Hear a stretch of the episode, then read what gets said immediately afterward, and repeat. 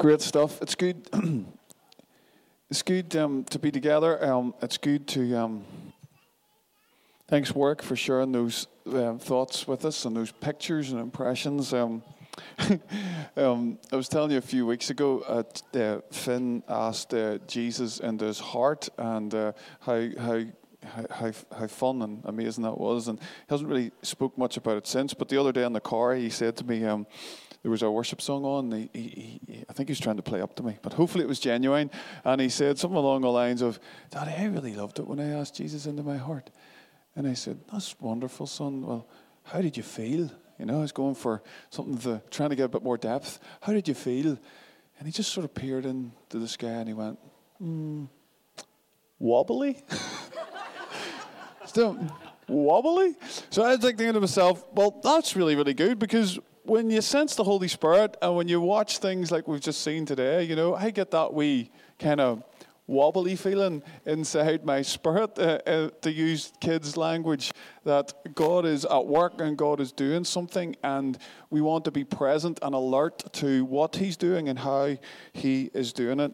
Um, the plans, as you can see, hopefully allow us to yeah, have lots of space for our kids and youth. Um, you'll see that in all the different multi-purpose rooms, but also give us lots of options ahead, and um, we can chat about that in the days ahead about the different things that we want to see our community be able to access our building. Lots of different ways. We do reckon to get the first floor done as well, it is probably going to be in the round another four hundred thousand pounds. Deep breaths.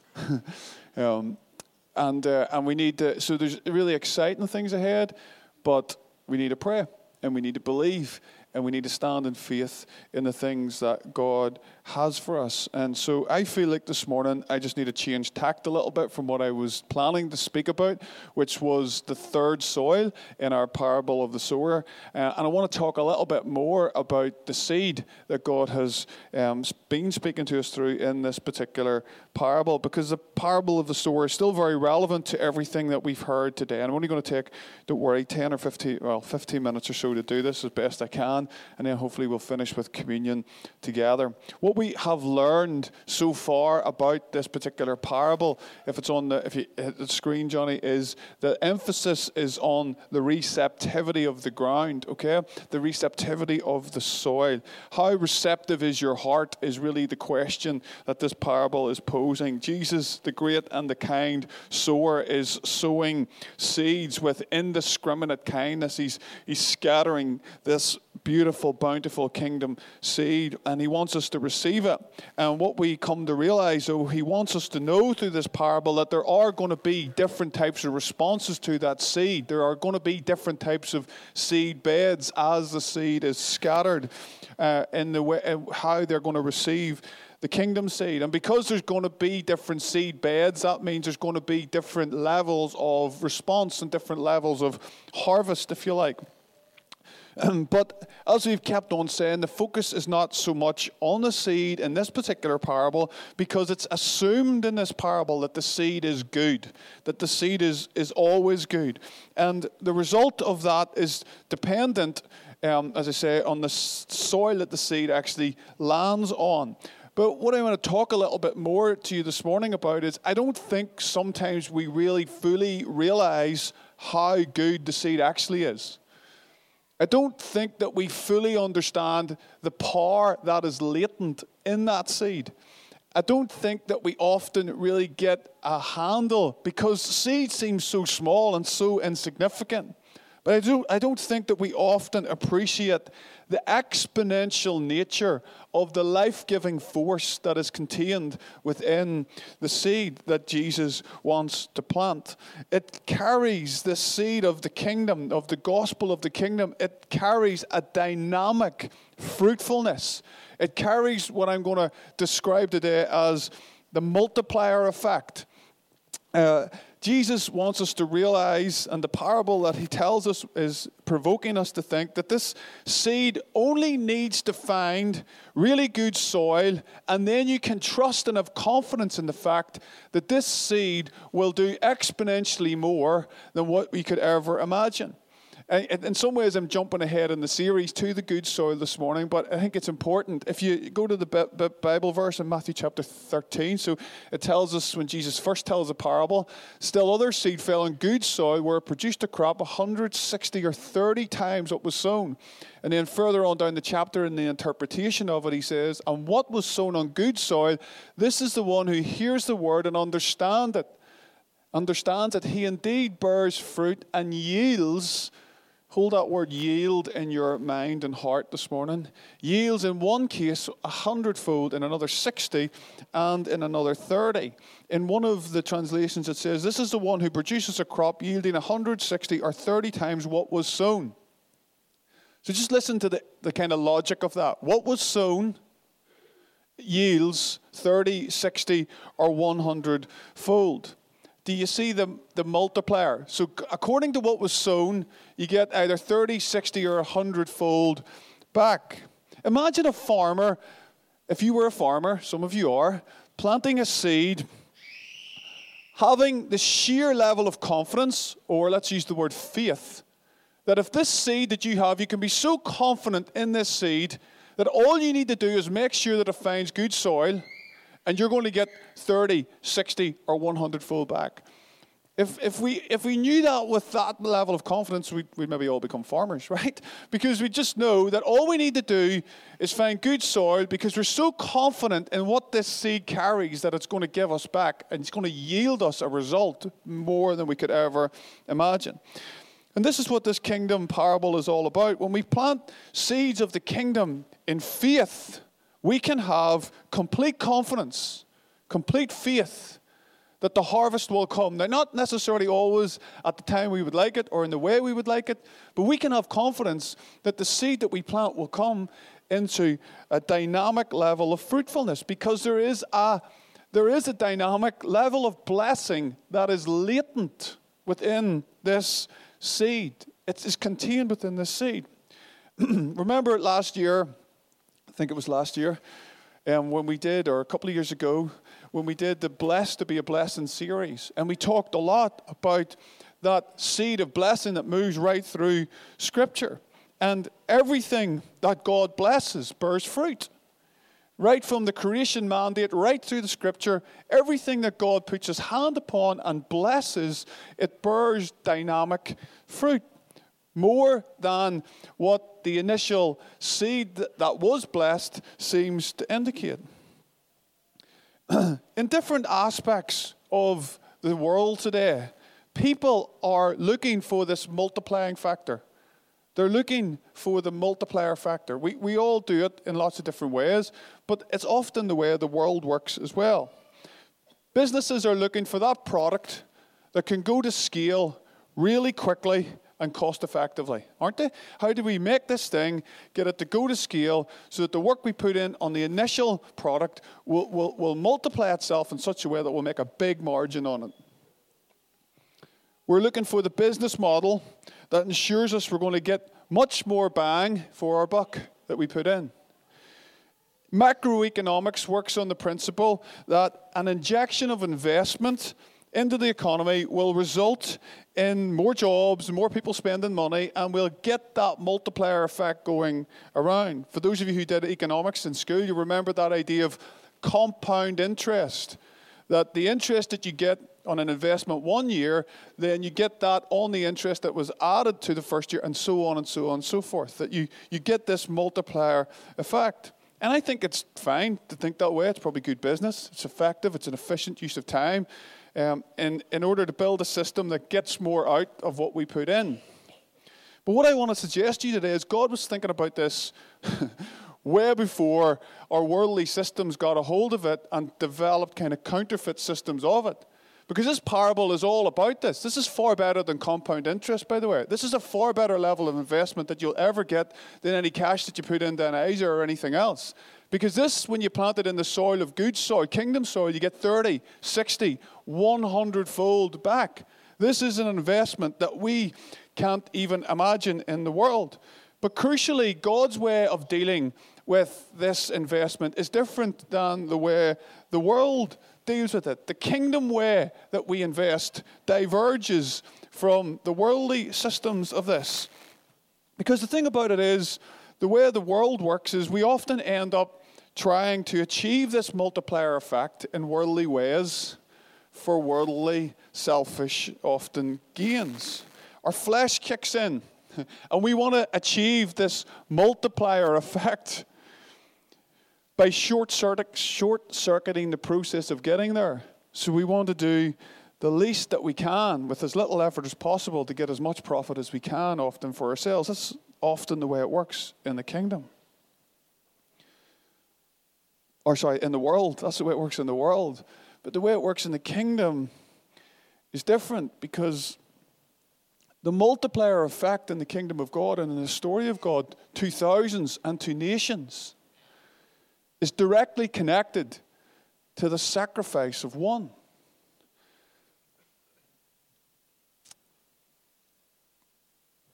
The multiplier effect to thousands is directly connected to the sacrifice of one.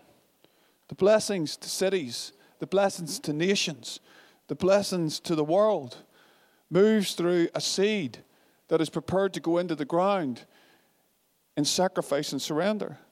This is the great story that we're part of. I'm not going to go over it all again because I've taught in this many times before, but Abraham, just to mention a few names to remind us Abraham, the father of blessing. We still sing Father Abraham had many sons, not because it's a good tune, but because he is the father of our faith, because he is the one that had to learn that he was stewarding blessing to the nations. To, the, to all the nations, not just to his nation, but to nations. But he had to learn how to give up everything in order to steward that seed of promise the way that God wanted him to. Isaac, Jacob, Jacob had to be straightened out. He had to literally be wrestled with God. He had to learn how to almost go into the ground and die in order for him to carry this blessing to nations. Joseph, one of Jacob's sons, he had to go into a pit. He had to be hidden for years before he was raised up to bless a nation and to bless the nations.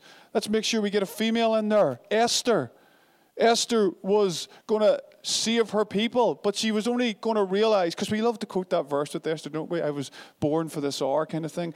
Could I not be being called to the kingdom for such a time as this? It's a brilliant verse, but she only realized she was called to the kingdom for such a time as this when it was directly connected to the fact that she might lose her life for doing it. It was connected to sacrifice, it was connected to surrender, and only then did her vision and destiny for her life become clearer and more focused.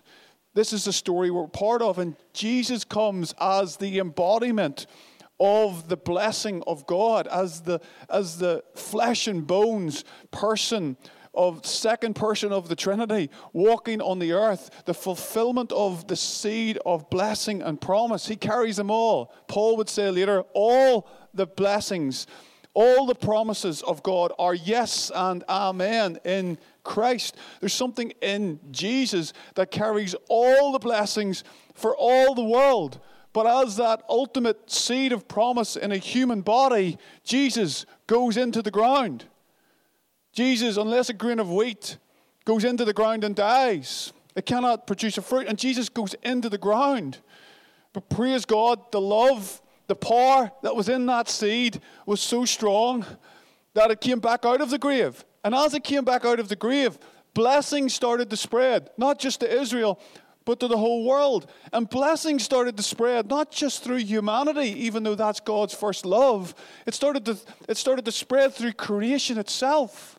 And the project, the new creation project, if you like, had begun. That all things now are going to be made new because a seed went into the ground but that seed came back up out of the ground in a fruitful harvest. That is the story that we're part of. This, this is not just a nice building project. This is a story that we are part of that's been unfolding since the beginning of time, since God spoke to Abram and said, I want you to bless all nations. And, and God plants seeds in our hearts, and God plants Himself in our hearts. And then, but we have to learn to die so that we get to carry the blessing to all nations. What if we were called to change the destiny? Well, we believe we are. The name of this area, the steward blessing wherever we go. And so, over the next few weeks, as we think about prayer and offerings and things like that, I, I do believe that the Holy Spirit is drawing us into a fresh place of sacrifice and surrender. I believe he's gripping our hearts as a people. I believe he's starting to do this all around the world, by the way, at the moment. And those who have ears to hear what the Spirit is saying will respond, I believe, to that. That's why I felt like I needed to change what I was supposed to speak about this morning. The verse that we spoke about in Matthew chapter uh, 13 in this parable is the word yield. I was struck by the fact that yield means two things this week, doesn't it? It's interesting that sometimes they use the word yield when it's talking about producing a harvest. So it yielded, the seed yielded 30, 60, or 100. But yield also means sacrifice or surrender. That sounds to me like a kingdom word. If that your sacrifice and surrender, you're willing to give up control or responsibility of something uh, like yourself, is directly connected to the fruitfulness that's going to come out of your life. This is the real multiplier effect of the kingdom of God. This is where it's different than the worldly ways that we have thought about this. And so I just really want to remind us this morning, we're going to take communion in a few moments. I just really want to remind us this morning that we have been called to steward blessing in this area, to steward the blessing of God in remarkable ways. And in order to do that, though, you can only do that if you understand the economics of the kingdom. And right smack bang in the middle of this parable in Matthew 13, it says uh, this on the screen. Jesus replied, Because the knowledge of the secrets of the kingdom of heaven, the economics of the kingdom, are part of the secrets of the kingdom. Because the knowledge of the secrets of the kingdom of heaven have been given to you, but not to them. Whoever has been given more, whoever has, sorry, will be given more, and they will have an abundance. Whoever does not have, even what they have will be taken away from them. If we're good stewards, God will give us more. £400,000. Has God got it? Does anybody think God has it? Yeah? Right, okay. So, great. That's great. Because if we don't, we need to do an hour preaching something else, okay? right, so I'm, not trying to be, be, be funny or facetious here as the way, the way I'm saying this. I'm just trying to get us to think if God's got it, now maybe there's a timing thing that we'll need to be wise about and listen to, but if He's got it, and if it's for the extension of His kingdom, what stops that kind of money coming through? The thing that stops, I believe, the thing that stops that kind of money coming through is a church or as a people of God who don't know how to steward blessing. Because if God wants to put it, like as far as I am aware, God doesn't do like he doesn't have like a special spaceship where he just sends down like angel ninjas, right, to kind of do his work. Like they're they're involved, but he wants to do it through his body, through his people, through humanity, through the church. And the way, so he wants, he wants people that can steward blessing. And to encourage you a little bit, to build your faith a little bit, God has been doing that amongst us. Who, who would have thought, as I said earlier, who would have thought six years ago that we'd even be contemplating this? But little by little, as God said to the children of Israel, little by little I've given you the land. The offering that we put in before has multiplied. Lenny has told me that while we've got money in savings, there's things that he's paying out every month that he doesn't have to go into our savings for for the building because the money that's coming in here on a Sunday, he's able to pay stuff out. That's why we've been able to deliver this way under budget because God has multiplied. We taught on Blessed to be Blessing series a couple of years ago. I'm not saying it's purely because of this, but God, I believe, did something in us as a people about how we understood blessing. From 2021 to 2022, year on end, our tithes and offerings went up by 53%. That, that's remarkable. That is a remarkable in, in, increase. It is. Thanks be to God. Thanks be to God for faithful givers. But there's more. There's, there's even more. I Sound like a comedian, right? There's more, right? But there, God wants to. God wants that incline to continue. He wants to blow our brains a little bit around the ceilings that we have in terms of how we restrict them and how we think. But it just starts with being faithful with your seed. It's, it's the little things. Do not despise the day of small things. What do you, what do, you do? And so, in one way, I'm not overly concerned about how much you give, or God's not overly concerned, or first and foremost, He is concerned that, about that because it's important that we don't skimp God. And, and so He is into the details of that. But what I want to get at is it's how you give. Are you, are you going to give of faith? Are you going to give as a cheerful giver? And not just our money, our lives, our times, all of it. Do, do we give out of the place of the joy of what it is to plant ourselves and to lay ourselves down into the seed of God, into the soil of God, so that He can do something wonderful? And it's not just us. Little by little, God has given us the land. Just a couple of weeks ago, we had Gary Galway here and his wife Heather as they chatted about the prayer hut in Drumcree, which used to be the place of protest, now, now being turned into a place of prayer. This is little by little God gives us the land when people make small choices to honor God with what they've been given, die to their own ambitions, plant themselves in the soil of the ground, and we get the steward blessing. Little by little by little, God is giving us more than we could have dreamed of. And let's be inspired by that as we pray and in faith.